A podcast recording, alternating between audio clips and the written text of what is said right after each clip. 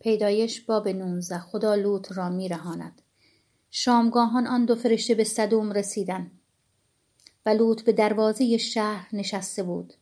چون لوط ایشان را بدید به ملاقات ایشان برخاست و روی بر زمین نهاد و گفت ای سرورانم تمنا اینکه به خانه بنده خود درآیید و پاهایتان را بشویید و شب را به سر برید.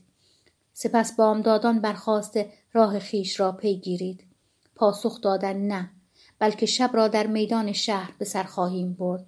ولی چون بسیار پای فشرد با وی رفتند و به خانه اش درآمدند. او برایشان زیافتی بپا کرد و نان بی خمیر مایه پخ و ایشان خوردند. اما پیش از آنکه بخوابند مردان شهر یعنی مردان صدوم از جوان و پیر همه مردم بدون استثنا خانه را احاطه کردند. آنان لوط را ندا در داده گفتند آن مردان که امشب نزد تو درآمدند کجایند؟ آنان را نزد ما بیرون آور تا به دیشان دراییم لوط نزد آنان به درگاه بیرون رفت و در را پشت سر خود بست و گفت نه ای برادران من تمنا دارم که این کار ناپسند را انجام ندهید. ببینید من دو دختر دارم که با هیچ مردی نبودند بگذارید آنان را نزد شما بیرون آورم و هرچه در نظرتان پسند آید با آنان بکنید. ولی با این مردان کاری نداشته باشید. چرا که زیر سقف من پناه گرفتند. آنان پاسخ دادند کنار برو و گفتند این مرد آمد تا نزد ما قربت گزیند و اکنون داور ما شده است. اکنون با تو بدتر از آنان خواهیم کرد. پس بر آن مرد یعنی لوط به شدت هجوم بردند و نزدیک آمدند تا در را بشکنند. ولی آن مردان دست خیش دراز کرده لوط را نزد خود به خانه درآوردند و در را بستند. سپس کسانی را که به درگاه خانه بودند از خرد و بزرگ به کوری مبتلا کردند که از یافتن در عاجز شدند. سپس آن دو مرد به لوط گفتند آیا کسی دیگر در اینجا داری دامادان و پسران و دختران و هر که را در شهر داری از اینجا بیرون ببر؟ زیرا می‌خواهیم این مکان را نابود کنیم چرا که فریاد شکایت بر ضد مردم آن نزد خداوند بسیار بلند شده است و خداوند ما را فرستاده تا آن را نابود کنیم. پس لوط بیرون رفت تا با دامادان خود که قرار بود با دخترانش ازدواج کنند سخن گوید. بدیشان گفت برخیزید و از این مکان بیرون روید زیرا خداوند می‌خواهد شهر را نابود کند. اما دامادان آن را مزاح پنداشتند. سپید دمان آن فرشتگان لوط را شتابانیده گفتند برخیز. همسر و دو دخترت را که در اینجا حاضرند برگیر. مبادا شما نیز در مکافات شهر هلاک شوید.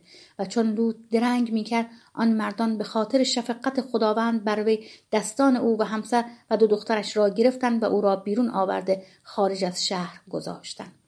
و چون ایشان را بیرون می آوردن یکی از آن دو گفت برای حفظ جان خود بکریزید به پشت سر منگرید و در هیچ کجای وادی مایستید بلکه به کوها بگریزید مبادا هلاک شوید. ولی لوط بدیشان گفت ای سرورانم چنین مباد اینک بنده در نظرت فیض یافته است و با حفظ جانم محبتی بزرگ در حق من کرده ای اما من توان آن ندارم به کوه بگریزم. مبادا این بلا مرا فرو گیرد و بمیرم. ببین آنجا شهری است نزدیک که می‌توان به آن گریخ و شهری کوچک است. بگذار تا بدان بگریزم.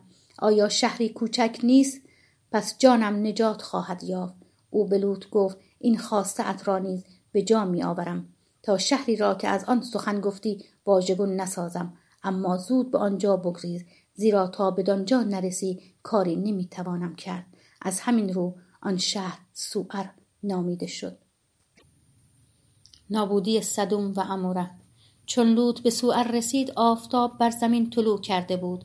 آنگاه خداوند بر صدوم و اموره گوگرد و آتش از جانب خداوند از آسمان بارانید و آن شهرها و تمام وادی و همه ساکنان شهرها و همه گیاهان زمین را واژگون کرد.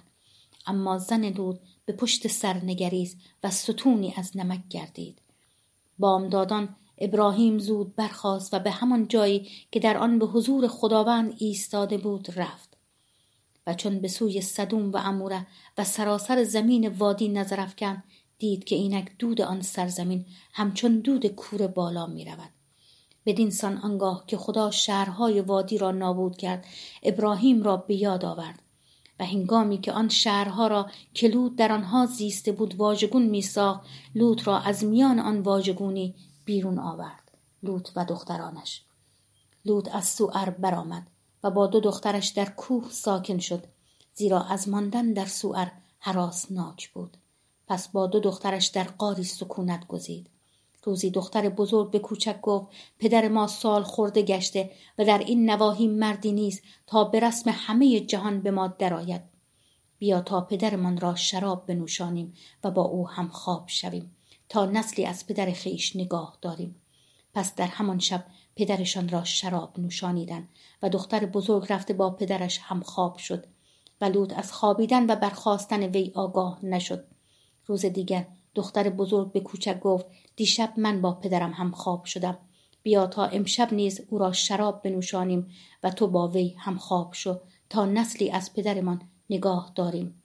پس آن شب نیز پدر خود را شراب نوشانیدن و دختر کوچک رفته با وی هم خواب شد. و لوط از خوابیدن و برخواستن او نیز آگاه نشد. پس هر دو دختر لوط از پدر خیش باردار شدند دختر بزرگ پسری بزاد و او را موآب نامید. او پدر موآبیان امروزی است. دختر کوچک نیز پسری بزاد و او را بن امی نامید. او پدر امونیان امروزی است.